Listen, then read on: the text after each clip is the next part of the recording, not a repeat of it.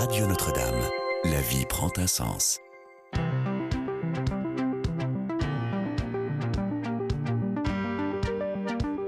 En quête de sens, Marie-Ange de Montesquieu. Guérir de ses phobies, de ses blocages sexuels, psychologiques, de ses addictions, de ses migraines, de ses allergies ou encore de l'eczéma, tout ça serait possible grâce à l'hypnose. L'hypnose, une discipline qui peut rappeler de prime abord qu'il y a le serpent dans le livre de la jungle, mais dont les premières apparitions auraient eu lieu il y a 6000 ans. Les Sumériens auraient déjà décrit en leur temps des méthodes d'hypnose. Aujourd'hui, on parle même d'hypnose médicale, que ce soit de la part des praticiens ou des malades. Objectif, essayer des méthodes alternatives et ou complémentaires aux médicaments. Mais que soigne l'hypnose exactement et comment? Réponse avec nos trois invités ce matin. Eh bien, je commence par vous, Nicole Prieur, bonjour. Bonjour. Alors, vous êtes philosophe, hypnothérapeute, thérapeute d'enfants, adolescents et d'adultes. Vous avez publié beaucoup d'ouvrages sur la famille, fait. dont le petit fait. dernier, l'hypnose pour simplifier les relations familiales, qui parlera certainement à nos auditeurs qui nous écoutent ce matin. Euh, je continue avec vous, Joëlle Mignot, bonjour. Bonjour. Alors, vous êtes euh, depuis 30 ans psychologue clinicienne, spécialisée en sexologie clinique, thérapie individuelle et de couple, et en hypnose clinique. Rien que ça. Et vous venez de publier, euh, Alors, de venons, signer un livre blanc. un livre blanc de l'hypnose clinique et thérapeutique. Voilà, on en parlera peut-être pendant cette Confédération émission d'hypnose qui l'a l'a sorti. pour cadrer un petit peu cette discipline euh, dont on parle de plus en plus euh, au fur et à mesure des années. Et euh, on a également avec nous Gaëlle. Bonjour Gaëlle. Bonjour. Alors vous, vous êtes une patiente ou ex-patiente, je ne sais pas exactement. Euh, toujours patiente. Toujours patiente. Et vous avez été, euh, peut-on dire, guérie par l'hypnose? Euh, aidée en tout cas, Aidée, beaucoup. fortement aidée par l'hypnose. Euh, alors, j'avais une question d'abord pour commencer. C'est vrai que de prime abord, on, y a une image un petit peu. C'est un peu flou encore l'hypnose, euh, dans, j'imagine, dans l'esprit de nos auditeurs, des personnes en tout cas qui entendent parler d'hypnose ici et là. Souvent, on en parle pour euh, euh, arrêter de fumer. C'est vrai que souvent, on a recours à l'hypnose, méthode facile, efficace, euh, semble-t-il, euh, et qui fonctionne. Pourquoi est-ce qu'on pourquoi est-ce qu'on a autant de mal à en parler de façon sérieuse pour commencer? Bah, Peut-être Joël pour commencer, tiens. Bah, déjà, ce qu'on peut dire, c'est que Parce qu'il y a des l'hypnose, effets, apparemment. bien sûr. Alors, c'est déjà un travail sur les états de conscience et sur l'inconscient Mhm. également. Euh, ce qui est intéressant à dire aussi, c'est que la relation entre le- la personne qui, qui pratique l'hypnose et, et son patient ou la personne qui, qui la vit est très très importante. Donc, euh, il y a à la fois une dimension relationnelle de l'hypnose et une dimension aussi de travail personnel du patient à partir de sa demande. Alors, il y a Mm. des demandes très, très différentes, effectivement. Le- alors, le tabac, c'est une, une demande qui peut être assez fréquente et Oui. très, très ponctuelle, finalement, et très, euh, très utile aussi. L'hypnose est très utile pour l'arrêt du tabac, mais on peut aussi euh, penser à, à des psychothérapies un petit peu plus profondes grâce à l'hypnose. Donc, il y, a- il y a vraiment euh, tous les degrés de, de, de, de, travail personnel. Notamment, on utilise aussi l'hypnose dans les hôpitaux pour, pour, pour aider les gens au niveau des anesthésies, euh, pour travailler les phobies. Ça n'a pas remplacé encore l'anesthésie, hein, justement. non, non, non, bien sûr, ça ne la remplace pas, Mm. mais ça accompagne. C'est un vrai accompagnement. Donc, c'est pour ça que c'est une, une thérapie qu'on appelle complémentaire, qui donc accompagne les autres thérapies. Mm. Mais sur des, des- des niveaux qui peuvent être extrêmement variables, des niveaux de, de, de, de- de- de- d'efficacité qui peuvent être euh, aussi très variables. Alors, ce qui peut faire peur, euh, commençons dans le vif du sujet, attaquons euh, l'hypnose en tant que, que discipline à part entière. Euh, je je m'adresse à vous, Nicole Prieur. Oui. Cette fois, ça peut faire peur parce qu'on a l'impression qu'on maîtrise rien quand on nous hypnotise. Alors, Ah oui, moi, oui. j'ai jamais fait d'hypnose, mais c'est un peu l'idée qu'on s'en fait. Bah, c'est un peu le danger, j'ai envie de dire, de l'hypnose de foire que l'on voit un petit peu, je veux dire, qui, qui casse un petit peu l'image du sérieux de l'hypnose, parce que c'est vrai que, comme le disait Joël, euh, il y a à la base de l'hypnose, euh, il y a une relation très importante, et j'ai envie de dire importante au niveau aussi éthique, entre le patient et le thérapeute. Hein, c'est vraiment la relation qui va agir et qui va faire quelque chose. Et on ne peut pas rester sur le modèle un petit peu caricatural, justement, de l'hypnose de foire avec, voilà. Mm. Mais euh, ce qui peut être étonnant aussi, c'est justement qu'il y a des effets très importants Pourtant très durables. Il y a des véritables changements qui s'opèrent dans une thérapie avec l'hypnose. Et des, changements durables, un peu quelquefois même spectaculaires. Et il ne faut pas retenir que ça. Parce qu'effectivement, il y a un paradoxe dans l'hypnose. Vous avez l'impression que le patient dort et en fait, il a une activité énorme à l'intérieur de lui. Joël parlait de l'inconscient. En fait, on est dans un inconscient qui n'est pas l'inconscient freudien. C'est-à-dire, c'est pas dans l'inconscient de ce que l'on a vécu et du passé quelque part. Hein. On est dans l'inconscient ericksonien, c'est-à-dire dans un inconscient où des nouvelles choses peuvent advenir. Donc le, le patient elle donne l'impression qu'il dort, que tout est calme. De toute façon, on travaille toujours dans le confort. Hein. Donc tout est confortable. Et en même temps, en lui, en dehors de la pensée, hein, en dehors de la rationalité, il se passe beaucoup de choses qui vont aller lui proposer, qui vont aller proposer aux patients des nouvelles manières de faire, des nouvelles manières d'être, des nouvelles manières de, vivre. Et, voilà, donc il y a un paradoxe entre l'impression de ne rien faire, l'impression d'être sous, sous, emprise finalement, parce que c'est l'image, hein, soumission, et puis en même temps, le patient va prendre en main sa liberté, on ne fera jamais faire à un patient ce qu'il n'a pas envie de faire avec une approche ericksonienne telle qu'on la pratique aujourd'hui. Alors, quand est-il bon de consulter un hypnothérapeute? Je m'adresse d'abord à vous, Gaëlle. Euh, comment ça s'est passé cette rencontre avec l'hypnose? Euh, eh bien, alors moi, je suis aussi dans le milieu médical. Euh, je suis étudiante en ostéopathie. Mhm. Du coup, c'est quelque chose que je connaissais par les patients que j'avais pu croiser à l'école, par d'autres professionnels de santé, mais j'avais jamais testé pour moi. Et puis, euh, j'avais des très très profondes angoisses qui se traduisaient euh, dans ma vie de manière assez handicapante, avec des crises d'angoisse, des insomnies, euh, des tocs aussi.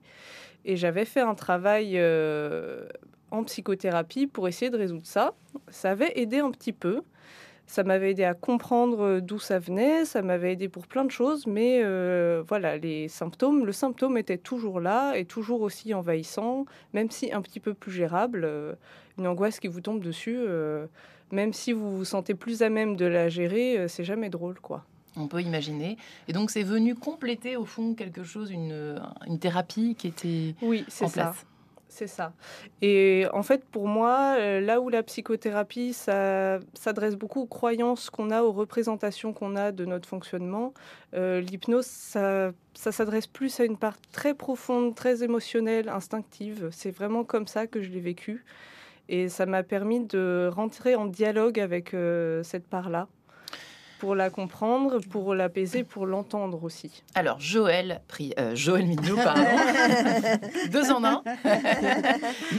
Qu'est-ce que c'est que l'hypnose précisément? Qu'est-ce qui se passe dans le cerveau, le sait-on, du patient? Alors, ce que l'on peut dire déjà, c'est que ce n'est pas un sommeil. Ce n'est pas un sommeil. On sait que c'est un état de veille, mmh. Euh, un état de veille qui est un peu modifié, en fait, qui n'est pas tout à fait l'état de veille dans lequel nous sommes là aujourd'hui. Euh, et encore, peut-être sommes-nous déjà dans un état hypnotique. Vous me donnez des doutes. Mais en tout cas, euh, voilà, c'est un état de veille. Donc, il y a une partie de conscience qui, reste quand la, personne est dans cet état d'hypnose. D'ailleurs, les patients nous posent souvent la question est-ce que je vais dormir Ou alors, je n'ai pas dormi. voilà, des choses comme ça. Donc, non, c'est très important de leur dire qu'ils vont garder une, partie d'eux-mêmes qui sera, qui sera ici et maintenant, présente, et qui aura aussi une partie d'eux qui va travailler mm-hmm à l'intérieur d'eux sans qu'ils s'en rendent compte vraiment, en fait. Donc, c'est, ce n'est pas un sommeil. Et sur le plan psychophysiologique, on, sait que ce n'est pas du tout un sommeil. Donc ça, il y a eu des études qui ont mm. été faites euh, sur ce registre et on sait parfaitement euh, où se situent maintenant euh, ces, états.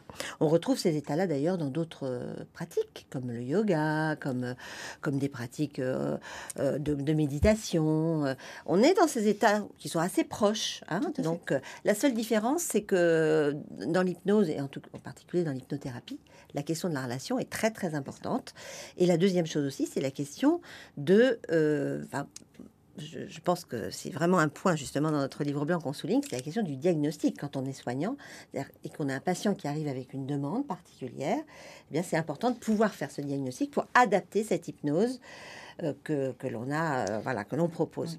Donc la question du diagnostic, même si c'est un mot un peu médical, c'est quand même quelque chose d'important parce que c'est vrai mm. que bah, c'est pour ça qu'on défend l'idée que l'hypnose doit être pratiquée par les professionnels de santé. Alors Nicole Prieur. Oui, parce qu'effectivement, pour rebondir là-dessus, je pense que je, je, le dis quand on fait de la formation, je dis, il n'est pas difficile de d'amener quelqu'un en état de d'hypnose, si vous voulez, état hypnotique. C'est un état qui est un état naturel.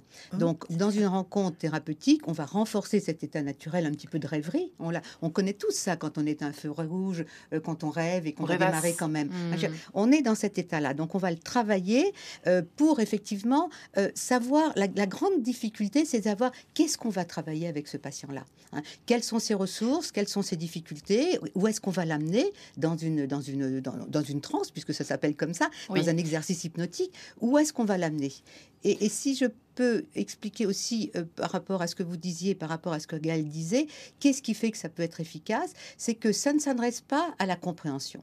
Ça ne s'adresse pas à notre rationalité, ça s'adresse à notre sensorialité. Quand vous parliez d'émotion, je crois que ça va encore plus loin que cela. C'est notre sensorialité, c'est-à-dire qu'on va réactiver ce par quoi un bébé apprend à être au monde.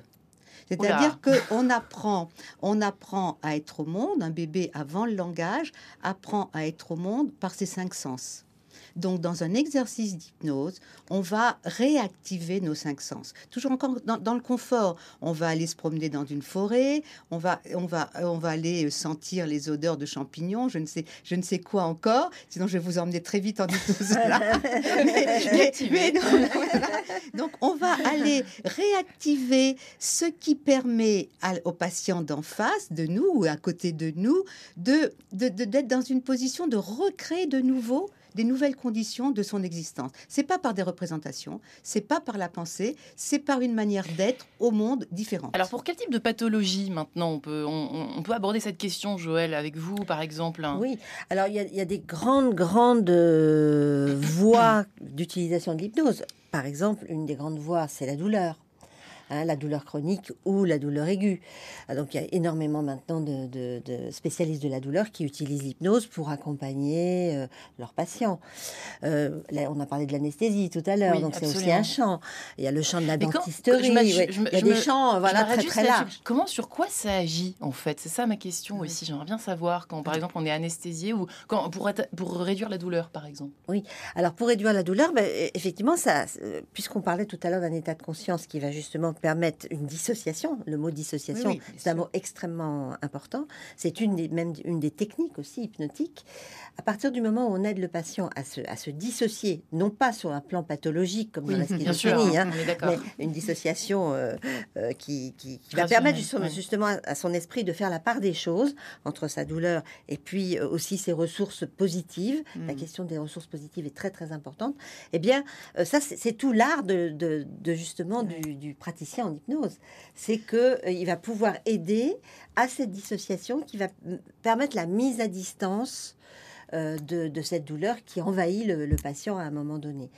Et, en plus, on a parlé de liberté, c'est très important. Ah c'est à permettre au patient de trouver cet espace de liberté et donc d'être lui-même son propre médecin d'une certaine façon. Mmh. Voilà. Et ça, c'est très important. Ça. on va réactiver. Il y a des choses qui remontent. Oui, allez-y. Tout à fait. Il y a effectivement, on va réactiver, j'ai envie de dire, la, la, les ressources d'auto-guérison du corps. D'auto-guérison Oui. Euh, on part sur l'idée que d'abord le patient a des ressources euh, psychiques, mais aussi son corps. Euh, quand vous disiez, Joël, la liberté, pour reprendre ça, j'étais formée donc par François Roustan, qui, avait, qui j'ai une phrase en tête régulièrement, rester au seuil de la liberté de l'autre. Hein. Et effectivement, et la liberté de l'autre, c'est on va amener le patient à faire quelque chose pour lui, à l'épuiser dans ses propres ressources, mais pas seulement dans ses ressources, qu'il soit capable aussi de cerner toutes les ressources et de s'appuyer sur toutes les ressources qui alentourent de l'environnement. Hein. Mmh. C'est-à-dire, là aussi, par rapport à l'image de l'hypnose où on a l'impression que le patient est refermé sur lui-même, etc., on va, et ça c'est aussi une phrase de François Roustan, euh, l'hypnose est un, un, mouvement entre ce qui est le plus intérieur et le plus extérieur. Donc on va amener le patient à peut-être euh, aussi pressentir quelles sont ses ressources, se remettre en contact avec ses propres ressources, mais aussi savoir s'appuyer sur toutes les ressources autour de lui, la nature, euh, les amis. Se reconnecter un petit peu. Se hein. reconnecter à ce qui peut l'aider, et amener le patient à sentir euh, peut-être pour la première fois, quelquefois, hein, parce qu'on ne sait pas toujours se, guérir, euh, à sentir ce qui va être bon pour lui et se l'autoriser. Et ça vous parle, Gaëlle, avant de laisser la parole à Joël euh, oui. oui, ça me parle beaucoup. Effectivement, il y a... bon, vous avez tous parlé euh, de la confiance en, dans la relation thérapeutique. Pour moi, c'est très vrai. Je pense que je ne me serais pas laissé hypnotiser par n'importe qui. Euh, j'ai du mal à lâcher prise, mais donc la, la, personne qui, mon thérapeute à moi, a vraiment fait ce travail d'explication et de guidance ouverte avant la séance mm. euh, d'hypnose et pendant la séance d'hypnose. Et c'est quelque chose que j'ai vraiment apprécié. Parce qu'effectivement, quand on est en état hypnotique, on a l'impression d'être très calme, presque en méditation. Mais euh, si on essaye d'en sortir tout seul par la force, c'est impossible. Vraiment, je, pour, moi, c'était comme si j'étais... Euh, d'un seul coup, je me rends compte qu'en fait, je suis euh, au, fond d'un océan euh, et, j'ai vraiment besoin de quelqu'un pour m'aider à repasser toutes les étapes comme un plongeur pour remonter quand on est en état hypnotique. Et euh... faut avoir confiance, effectivement. Il faut que la personne soit digne de confiance. Oui, et, effectivement, les, suggestions qui sont proposées sont toujours euh, ouvertes et c'est toujours, il y a toujours confirmation. Et c'est impressionnant parce que on peut pas forcément parler. Moi, j'ai du mal à parler quand je suis en état hypnotique, mais le thérapeute demande toujours euh, quand vous êtes prêt, faites-moi un signe. Et effectivement, on sent euh, son doigt qui bouge, euh, un, hochement de tête qui, advient tout seul, en fait. Hmm. Juste avant la pause, Joël, très rapidement. Oui, je, voulais revenir sur, ce que disait hmm. Nicole. C'est l'aspect relationnel qui implique aussi une grande humilité du, de la part du, de celui qui, pratique l'hypnose, parce qu'effectivement, on s'appuie, on l'a dit, sur les ressources du patient, mais surtout aussi sur ses forces. Et donc, euh, on n'est pas du tout dans l'idée de, de, soumission, mmh.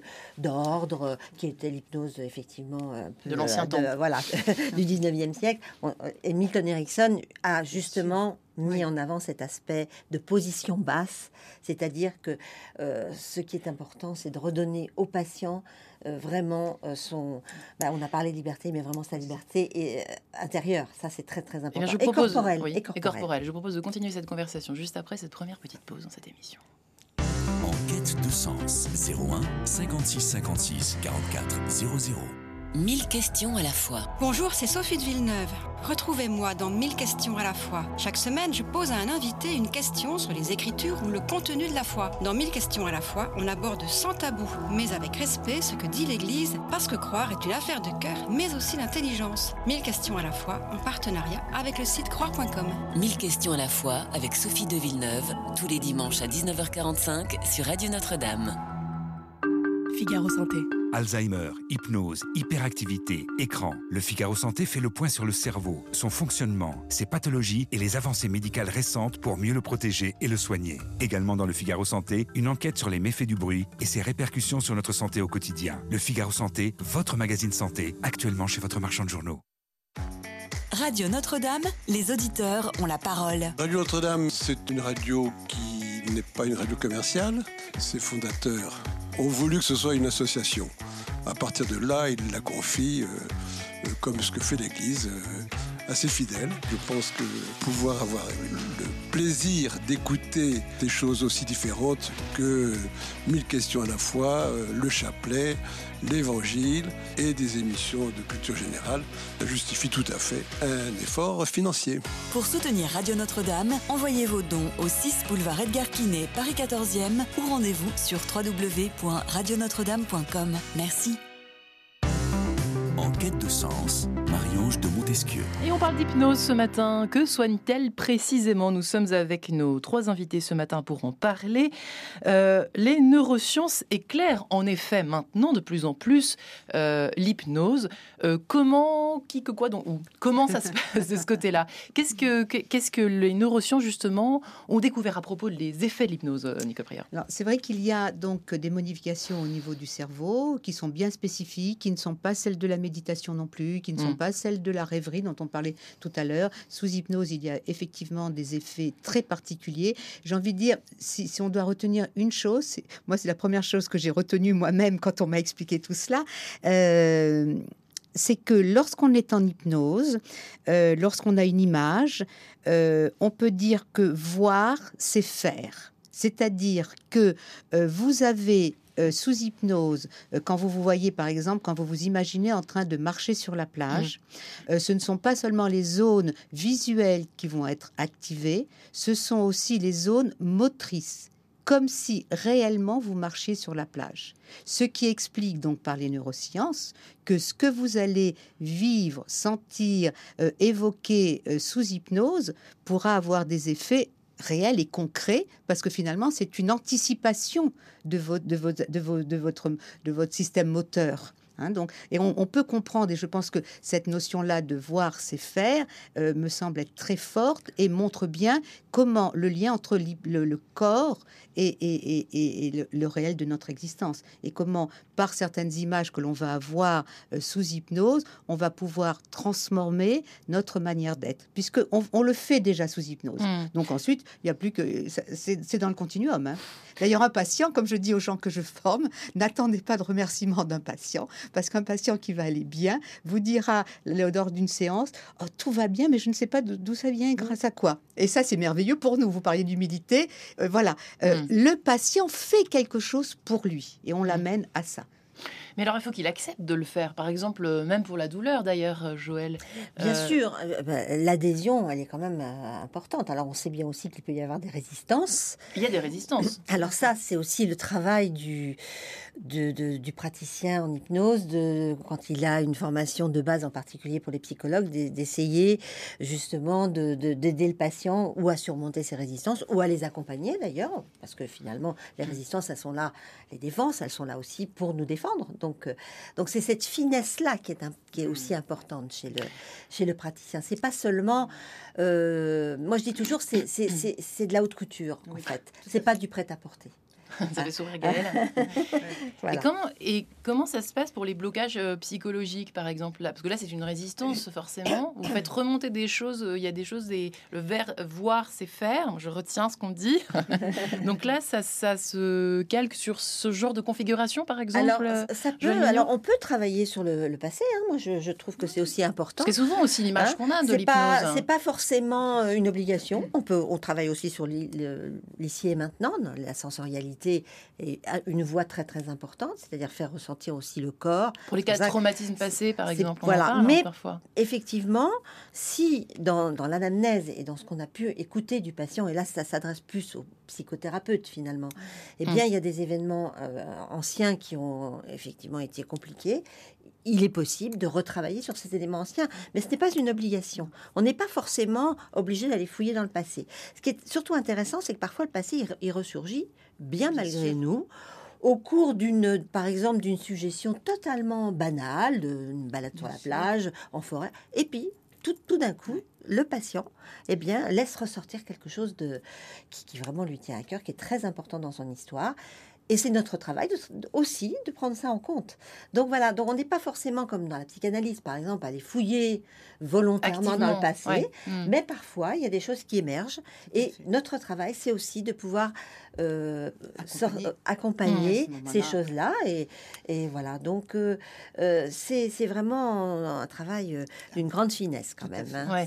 Et comment, comment, ça, comment on, débloque une situation, par exemple, concrètement, physiologiquement, ça se passe comment justement ce quelqu'un qui avait beaucoup de résistance et tout à coup, grâce à l'hypnose, va pouvoir bah, s'alléger justement? Alors je ne sais pas si on peut donner une, je ne sais pas si on peut donner une, une réponse physiologique au sens strict sensu.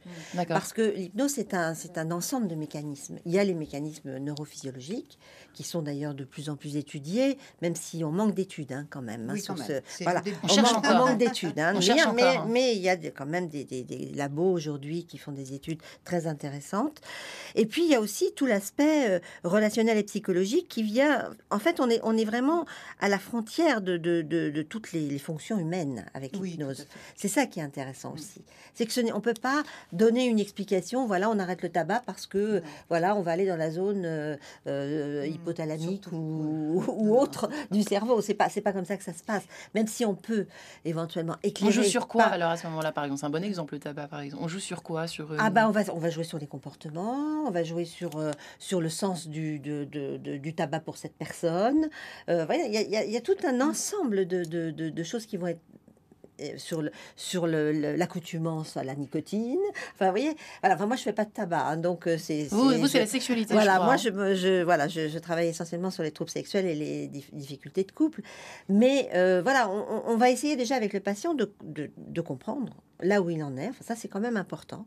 Hein. C'est pour ça que l'aspect diagnostique, est, pour moi, est très, très important. Sinon, on part un peu, on peut partir aussi dans des choses très vagues et on n'aura pas forcément un, vrai travail thérapeutique. On a Nicole parlé de liberté, mais je pense que, à partir aussi de ce que vous dites, Joël, je pense que ce qui est important, c'est que l'on co-construit quelque chose avec le patient on, fait quelque c'est de l'espace qui est commun entre le patient et le thérapeute qui va faire émerger pour le patient quelque chose de nouveau pour lui. Alors prenons un exemple avec la famille, Avec la famille. Pour concrétiser un peu les choses. Allez. Comment ça se passe? Euh, Ça se passe très mal dans une famille, des problèmes d'héritage, oh des jalousies. alors on va, on, va déjà. Alors on va en école. on déblaye évidemment. Et, je ne sais pas. Et là c'est vrai que euh, l'expérience quand même du thérapeute est très importante parce qu'on va si on, se met dans une première séance, euh, on va sentir un petit peu euh, ce qui va, on va sentir ce qui est, ce qui est douleur chez le patient, hein, je veux dire, douleur, psychique, qu'est-ce qui est vraiment le, euh, la source de sa souffrance. Et on va aussi essayer de sentir sur quoi on va pouvoir s'appuyer, quelles sont ses ressources, pour que justement lui permettre de mettre ses, mains, de, ses ressources dans ses propres mains, pour qu'il puisse s'en sortir. Pour qu'il vienne le seul, patient, hein. il vient pas avec sa ah, famille. Non, il y, a aussi des personnes, moi je travaille qu'avec un patient seul en face, mais on peut travailler avec des couples en, hypnose ou même avec des familles. Moi je ne le fais pas, mais j'ai formé des gens qui, qui le font. Alors donc la personne vient avec sa problématique, tout dépend aussi comment elle est annoncée, cette problématique, parce qu'effectivement, c'est du coup humain. Euh, moi qui ne sais pas coudre une seule chose, mes enfants rigolent quand je leur dis ça, mais enfin bon, c'est comme ça. Euh, c'est du coup humain. Donc, on va sentir, je vais sentir où, se situe le patient. Et je peux, à un moment donné, soit parler du, passé, soit peut-être entendre cette dissociation apparente chez le, patient. Euh, le patient est un, adulte de, de 40 ans, bien dans, son existence. Mm. Et tout d'un coup, je sens une souffrance qui est liée à, une, à, son enfance, etc. Et j'entends presque pleurer le garçon de 5 ou 6 ans, etc., à travers le, le, personnage qui est en face de moi. Si je sens que la personne qui est en face de moi peut aller consoler, parce que c'est ça le but, que l'adulte d'aujourd'hui puisse consoler cette souffrance passée sur laquelle on a construit beaucoup de choses et beaucoup de choses. C'est ça souvent l'origine des conflits dans une famille. On attend que, on attend que euh, nos souffrances d'enfance soient euh, réparées, compensées euh, mm. par nos, relations, nos, relations contemporaines. Ce qui est impossible. Hein, ce qui est mm. impossible. Hein. Donc, si je perçois que le patient a déjà fait un travail psy, ça, nous aide aussi, qu'il a déjà élaboré, etc., on va aller très vite dire, mais écoutez, monsieur, je trouve que vous, êtes un homme bien, bien installé dans la vie, etc. je trouve que vous avez bien réussi un certain nombre de choses, mais j'entends encore cette voix de l'enfant en vous. Et si je sens qu'il est prêt à aller faire quelque chose, je peux m'adresser à lui. Et là, on rentre dans le vif du sujet, on peut rentrer dans le vif du sujet dès, une première séance, si on sent que tout ce travail a été fait. Hein. Et quelquefois, je peux faire ce travail-là au bout de 8-10 séances, parce que la personne n'est pas prête, parce que euh, ce serait violent pour lui d'aller là, etc. Donc, encore une fois, on va construire avec le patient pour sentir là où il peut aller, comment il va pouvoir prendre en main sa propre difficulté et on va lui donner dans ses mains euh, des métaphores, des images, des, des, points d'appui, des, des, connexions avec sa propre, sa propre force. Moi, j'aime beaucoup travailler. J'ai des patients qui, sont, qui arrivent blessés par la vie, qui ont été maltraités à tous les niveaux, etc. J'entends leur souffrance, évidemment, et j'essaie d'entendre leur, leur, leur force, je veux dire presque leur puissance, et je peux les renvoyer à, à cette idée-là. Je, malgré tous les drames que vous avez vécus, je sens en vous cette force. Comment elle est cette force? Et je peux travailler sur. Et, là, les gens, il se passe des choses magnifiques parce que des gens qui ont vécu, encore une fois, qui sont abîmés, tout d'un coup sentent quelque chose qui émerge en eux et qui, qui, se diffuse dans leur corps. c'est extrêmement positif, au fond, comme forme de thérapie. Voilà, hein, Joël effectivement, c'est cet aspect positif. Vous qui jouez sur la sexualité, on peut en parler. Hein, bien sûr, bien sûr. Oui, cet aspect positif est très, très important et s'appuyer sur les forces du patient, ça, c'est la, base. Mm. Euh, il y, a autre chose. Il y a aussi le fait que les patients arrivent souvent avec ce qu'on appelle un symptôme, c'est-à-dire une, une, enfin moi personnellement dans, dans, ma pratique, qui viennent avec une difficulté sexuelle ou un symptôme sexuel. Et donc, euh, souvent, je dis toujours, ils arrivent un peu comme des symptômes sur pattes, là, et, ils, ont, ils oublient tout le reste de leur vie, et c'est vraiment touchant parce que finalement, ils se réduisent presque à cette difficulté, alors que notre travail, c'est de leur montrer que justement, ils, ne se réduisent pas à leur, à leur euh, difficulté sexuelle, et que s'ils ont une difficulté d'érection pour un homme ou de, ou de, de, de, de, relation euh, de pénétration pour une femme, par exemple, de douleur, des choses comme ça, et eh bien c'est aussi important de montrer qu'il y a autre chose dans la sexualité.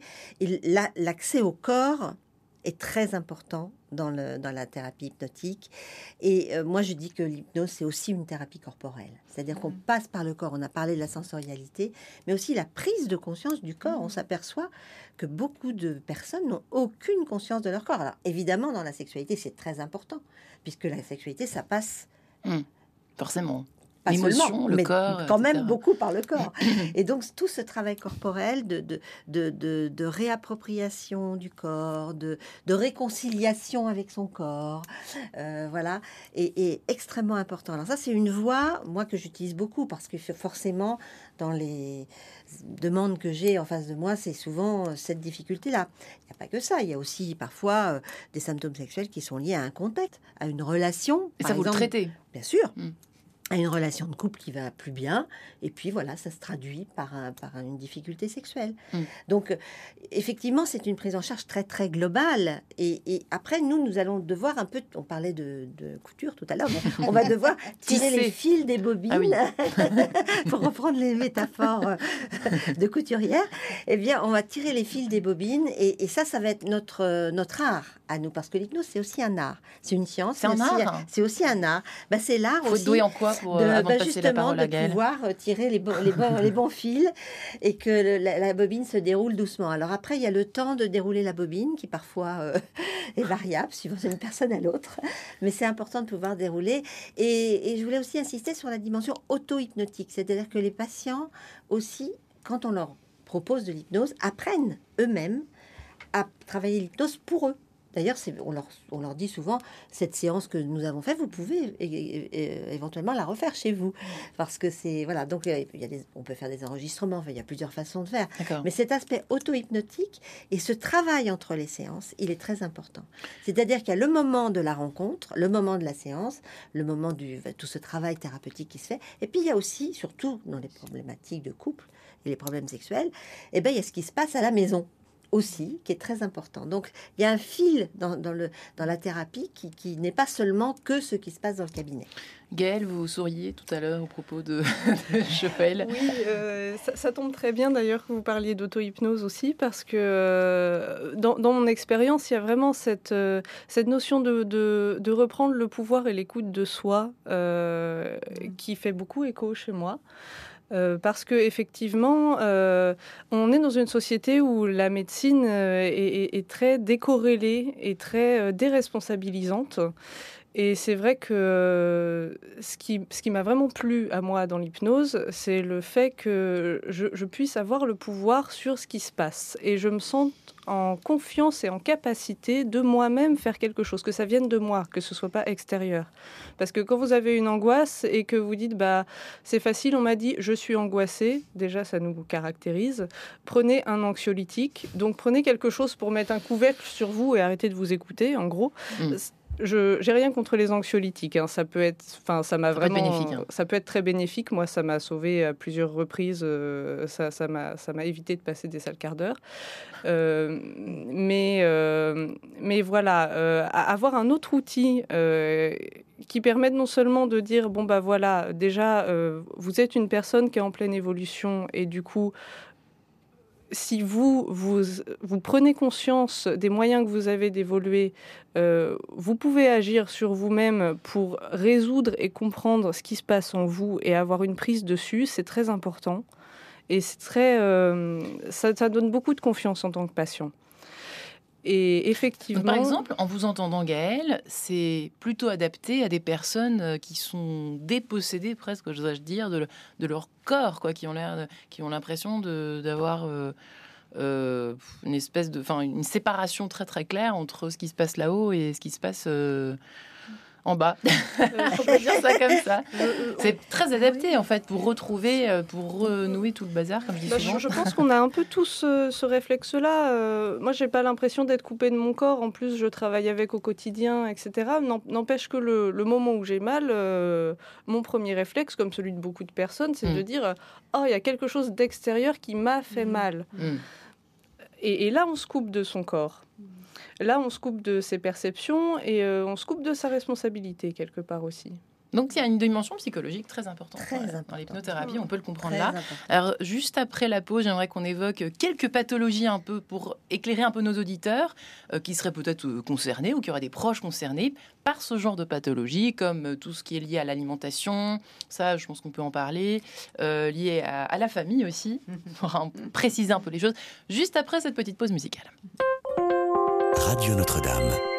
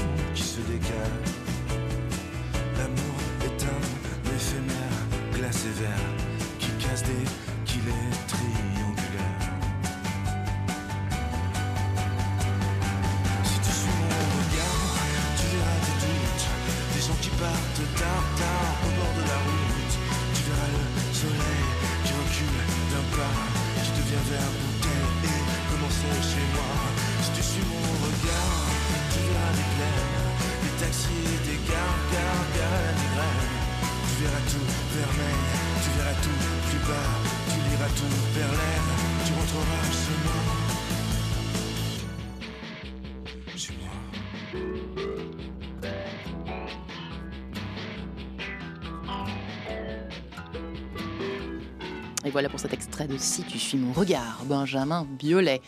Le regard est important d'ailleurs dans l'hypnose, euh, le regard dans toutes ses dimensions, intérieure, extérieure, on l'a bien compris. Alors, on parlait pendant cette petite pause musicale euh, avec les unes et les autres de ces fameuses métaphores enregistrées à disposition. Comme si le cerveau, mesdames, vous allez dire si je me trompe, était une sorte de banque de données qui, euh, c'est ça un petit peu, Joël, Armignot, qui Un pourrait peu. se servir peu. en cas de malheur. De... Euh, Milton Erickson a décrit l'inconscient comme une espèce de, de, de, de, de grand euh, sac à ressources, en fait, hein, où on a des ressources positives. Et c'est- là où il y a une grande différence avec l'inconscient freudien, d'ailleurs. hein, c'est que l'inconscient freudien est- est basé plus sur la- l'aspect pathologique, psychopathologique, alors que l'inconscient ericksonien est beaucoup plus positif. Donc on va chercher nos ressources consciemment ou inconsciemment. C'est-à-dire qu'il y, y a une partie qui nous échappe. Alors. Et ça, c'est important de le dire aussi. C'est ce que disait Gaëlle également. voilà. Et cette partie-là, on a, on a, un peu de mal à la, concrétiser, puisqu'elle nous échappe par définition. Vous avez un exemple, Gaëlle, par exemple C'est accepter ça. Hein, voilà. Merci. Comme on a peu de temps, je... Allez-y, Gaëlle. Euh, pour, euh, vous avez peut-être un exemple à nous raconter ce sujet ou pas, justement Un exemple de comment ça se bah, passe Comment ça se manifeste quand, par exemple, vous sentez que vous êtes en train un petit peu de plonger vers une euh, chose de pas très agréable, vous, hop, vous convoquez une image agréable. Oui, oui. Alors, alors déjà, le fait d'avoir pris conscience lors d'une séance préalablement de d'avoir ressenti à nouveau comment on fait, comment ça se passe dans le corps en fait euh, quand, quand, quand l'angoisse ou quand le symptôme commence à émerger, ça permet de le reconnaître. Donc c'est une première chose. C'est-à-dire que ça permet dans la vie quotidienne de voir venir les choses au lieu euh, de se rendre compte d'un coup qu'on a les deux pieds dans le plat. Ah, Donc ça c'est une première chose. Mm. Donc il y a une notion d'anticipation. Et puis euh, à ce moment-là, vu que on a pu comprendre comment faire pour s'en sortir par soi-même et quel chemin prendre pour, pour en sortir, quelle image utiliser, quelle métaphore utiliser. Euh, il y a ce souvenir-là qui est ancré quelque part euh, dans le corps, dans le cerveau, je ne sais pas trop. Euh, et, et, du coup, ça permet de retrouver très facilement par soi-même la sensation et la certitude que on peut retrouver un état d'équilibre. Et ça, ça donne un. Enfin, c'est comme si d'un seul coup vous aviez euh, votre trajet sur GPS est déjà enregistré sur votre mmh. téléphone. Mmh. Du coup, vous avez juste à aller demander euh, pour refaire le trajet. C'est ça mettre des balises un petit peu. Euh, tout à fait. Oui, qui reprend tout à fait le voir c'est faire finalement. Hein, c'est ça, oui. Alors on revient à voir c'est faire effectivement, Nicole Player. oui, euh, moi quand j'entends Gaëlle, effectivement, je pense, euh, je, je, pensais là en vous écoutant à une patiente pour pour donner un petit peu un exemple aussi un peu concret, qui vivait finalement des, des, des multiples répétitions, des multiples répétitions d'échecs. Elle allait de couple en couple, elle était et du coup elle manquait de confiance en elle, elle détruisait sa propre estime d'elle et puis elle disait c'est fichu pour moi, euh, j'aurais jamais, j'aurais jamais une relation de couple rassurante, etc. Et ça faisait déjà plusieurs générations que les femmes dans la famille vivaient cela. c'était quelque chose qui était comme une espèce de mission inconsciente familiale de euh, ma fille, euh, tu ne feras, tu ne feras pas comme moi, mais tu ne réussiras quand même pas mieux que moi. Hein, je veux dire voilà, c'était un petit peu. On la connaît celle-là. On la connaît comme ça. Et cette, cette, cette personne-là était en face de moi.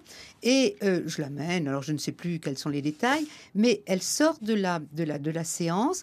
Alors même que je n'avais pas parlé euh, de d'oiseau, elle sort de la séance en sentant vraiment une image d'un oiseau, et si je ne m'abuse, c'était euh, une chouette, qui était sur son épaule gauche. Et elle me racontait à ce moment-là qu'elle a entendu cette chouette pendant l'exercice, elle a entendu cette chouette lui dire aujourd'hui, à partir d'aujourd'hui, tu as le droit de réussir euh, ta vie de couple. Et elle me dit, en se réveillant de la, de la transe, de l'exercice, elle me dit, je vais garder cette image, je vais sentir. Elle avait senti, elle avait senti un contact sur son corps, euh, comme s'il y avait les pattes de cet oiseau. Et elle me dit que cette, cette présence-là, imaginaire bien entendu, hein, je veux dire, métaphorique, mhm. euh, va, va m'aider pour un petit peu faire taire l'autre partie de moi. On parlait de dissociation. On est toujours dans, dans une, on est la névrose, c'est ça. C'est on est toujours pris entre entre deux conflits. Hein. Enfin, on voudrait ceci et puis on n'y arrive pas. Et puis voilà. Donc euh, l'oiseau lui a permis, et c'est vrai qu'en très peu de temps, elle a réussi à constituer un couple euh, qui, pouvait tenir debout. Enfin, je veux dire, euh, elle avait intégré en elle l'autorisation qui n'avait pas été donnée par sa famille, euh, l'autorisation de réussir un couple malgré le fait, elle avait, bon, là j'ai travaillé autrement sur, sur, sur ces questions-là, pour elle c'était finalement une déloyauté, presque une trahison par rapport aux femmes de la famille. Elle s'autorisait à vivre ce que euh, les autres membres de la famille n'avaient pas, ne mm. pas autorisés. Donc on voit comment, avec une métaphore, le cerveau peut régler des problématiques. Alors bien sûr, on avait travaillé un petit peu cela déjà en élaboration avant, mais le cerveau peut régler des problématiques anciennes, dans une histoire, et on peut toujours à ce moment-là, euh, grâce à l'hypnose, réinjecter du nouveau. Et c'est ça qui est intéressant. Oui, c'est Joël Mignot, oui, Gaëlle. Oui, oui. Excusez-moi. oui, c'est effectivement très très fort. Euh, après les premières séances d'hypnose que j'ai faites, je me suis vraiment retrouvée dans des situations à d'un seul coup me regarder faire quelque chose par habitude et me dire mais pourquoi est-ce que tu fais ça? Il n'y a aucune raison que tu le fasses comme ça. Change ton comportement. Mm. Et, d'un seul coup, Se le déconditionne. Monde... Voilà, mm. exactement. Et, c'est des choses dont j'avais absolument pas conscience avant que, que, que je réagissais comme ça dans certaines situations.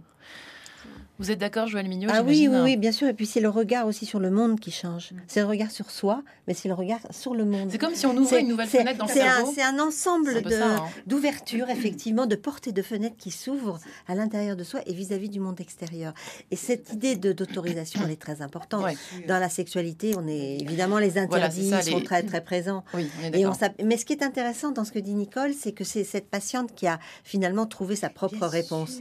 Tu n'as pas parlé du tout de de d'oiseaux. C'est venu spontanément, on ne sait d'où d'ailleurs. Hein, voilà. Mais voilà. Et, et, en fait, elle a trouvé sa réponse toute seule et elle a, elle a, c'est très créatif l'hypnose. C'est pour ça que je disais que c'est un art. C'est aussi une créativité. Et les, les, images sont, sont là aussi pour nous donner cette, cette force à la créativité. On réenchante le monde quelque, part. On, redonne. On parlait de confiance en soi, mais on mm. redonne confiance. Euh, pour moi, c'est vraiment en vous écoutant aussi. Euh, c'est un art de vivre avant tout. Pour ça que c'est un art et un art de vivre en plus. Ça va, donc, on va tous aller voir un hypnothérapeute demain. Et, de communiquer. et d'être présent. Dites-moi, mesdames, pour, en ce qui concerne effectivement les pathologies lourdes, alors on peut même penser à la dépression. Que sait-on sur les effets de l'hypnose sur la dépression, par exemple? Je m'adresse à vous, Joël.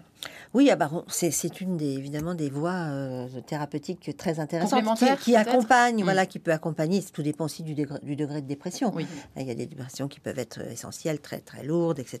Donc il y a besoin d'un traitement médicamenteux. ça, je crois qu'il faut quand même être lucide. Mais c'est vrai aussi que, que cet accompagnement, il va donner aux patients euh, la possibilité justement de se prendre en charge lui-même par rapport à ses dépressions, de ne pas s'enfoncer dans sa dépression et de, et de ne devenir qu'une dépression finalement. Mmh. Parce que c'est ça, le problème de la dépression, c'est que les patients ne se résument qu'à leur dépression. Et nous, dans notre travail, c'est de leur montrer aussi qu'ils sont autre chose que cette mmh. dépression. Donc à se responsabiliser, comme vous l'évoquez, toutes les trois. Exactement. Tout en cœur. Et, puis, euh, oui. J'ai pas fait exprès. Et en ce qui concerne tous les problèmes d'alimentation, euh, on sait beaucoup, on sait bien maintenant que l'addiction, toutes les addictions en général sont liées à l'affectivité, à des mhm. choses très mhm. ancestrales, enfin en tout cas des choses primitives. De l'histoire du, de l'histoire du patient, bien mhm. sûr, bien sûr. sans remonter aux hommes préhistoriques, mais effectivement. Euh, qu'est-ce que ça, où est-ce que ça joue euh, Alors on peut, on peut travailler sur différents plans avec les troubles alimentaires. Hein. Ça peut être effectivement sur l'histoire du patient, avec bon, bah, ses liens avec sa mère, avec son père, avec sa famille, enfin bon tout ça. Mais ça peut être aussi travailler sur ses, sur ses habitudes, mhm. sur ses habitudes alimentaires, mhm. euh, très euh, ici et maintenant finalement. Et ça peut être très intéressant sur, par exemple, euh, les, histoires de boulimie ou, de grignotage qui font que les gens grossissent, grossissent parce qu'ils sont tout le temps en train de grignoter. Mm. On peut travailler aussi sur des axes en hypnose extrêmement précis. Et ça va dépendre un peu du mm. patient aussi, de sa, de, sa, de sa façon aussi de penser, de, de ce qu'il est et de ce qu'il cherche de sa demande. On s'adapte aussi à la demande, hein, donc euh, voilà. Mais ça peut être travaillé sur un plan précis, comme ça peut être sur quelque chose de beaucoup plus large suivant aussi la formation de base du thérapeute. Bien sûr. Si on est clinicien, bien sûr, bien sûr. La, difficulté quand on imagine effectivement hypnose pour arrêter de fumer, hypnose pour réguler euh, les troubles alimentaires, etc. La difficulté euh, pour le thérapeute, d'ailleurs, c'est de ne pas, euh, dire, attaquer le symptôme tout de suite. Euh, on peut tout à fait, euh, il faut d'abord hein, c'est un peu les recommandations les plus importantes. Enfin, tout dépend aussi de la, donc du coup la, pertinence du, thérapeute. ce qui est important, c'est de connaître un petit peu la fonction de, ce symptôme-là. On n'est pas anorexique ou boulimique ou dépressif par hasard. Hmm. C'est un symptôme. Le symptôme est une mauvaise réponse à un vrai problème à l'origine.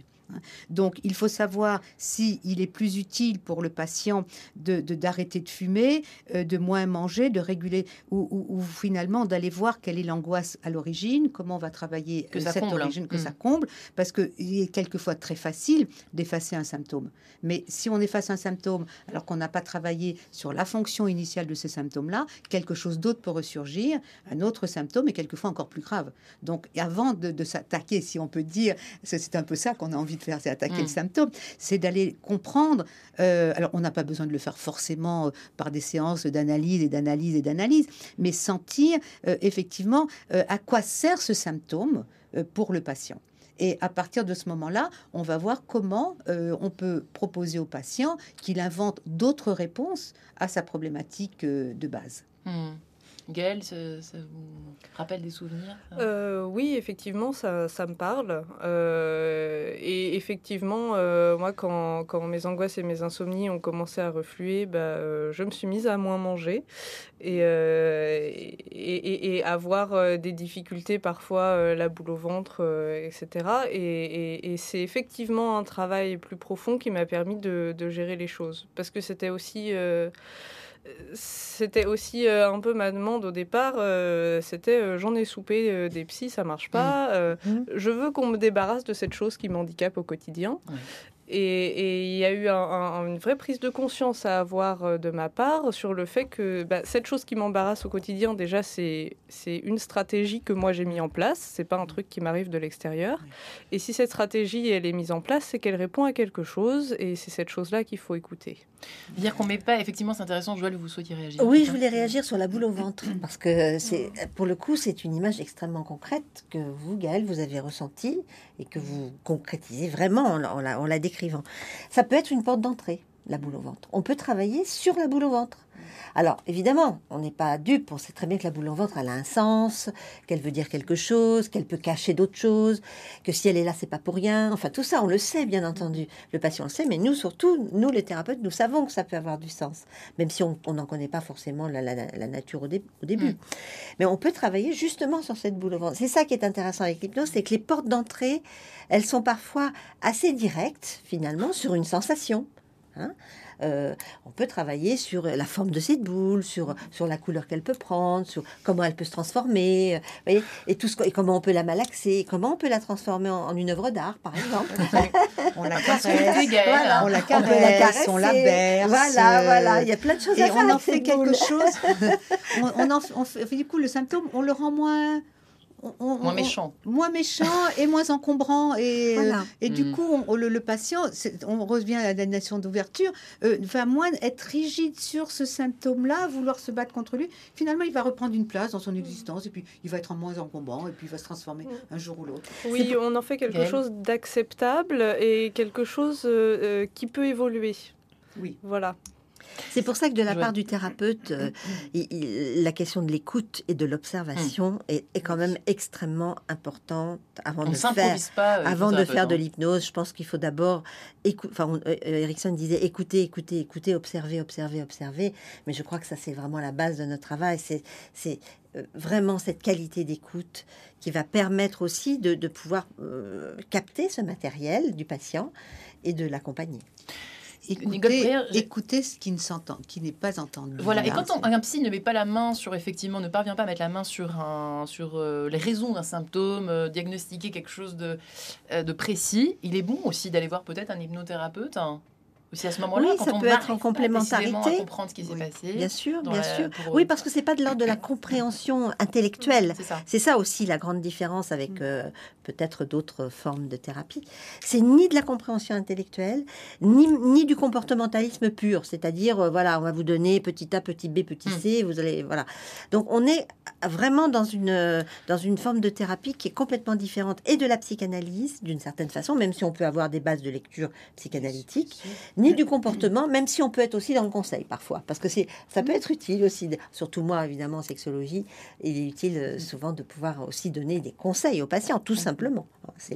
mais donc, on n'est ni dans, le comportementalisme, ni dans la, ni dans le travail euh, psychanalytique au sens euh, propre du terme. Eh bien, une approche bien globale ce matin qu'on a pu évoquer, en tout cas qu'on a taquiné, en tout cas en, entre nous euh, l'hypnose euh, avec nos trois invités qui étaient, qui sont Joël Mignot, euh, psychologue clinicienne spécialisée donc en sexologie clinique, je le rappelle. Hein.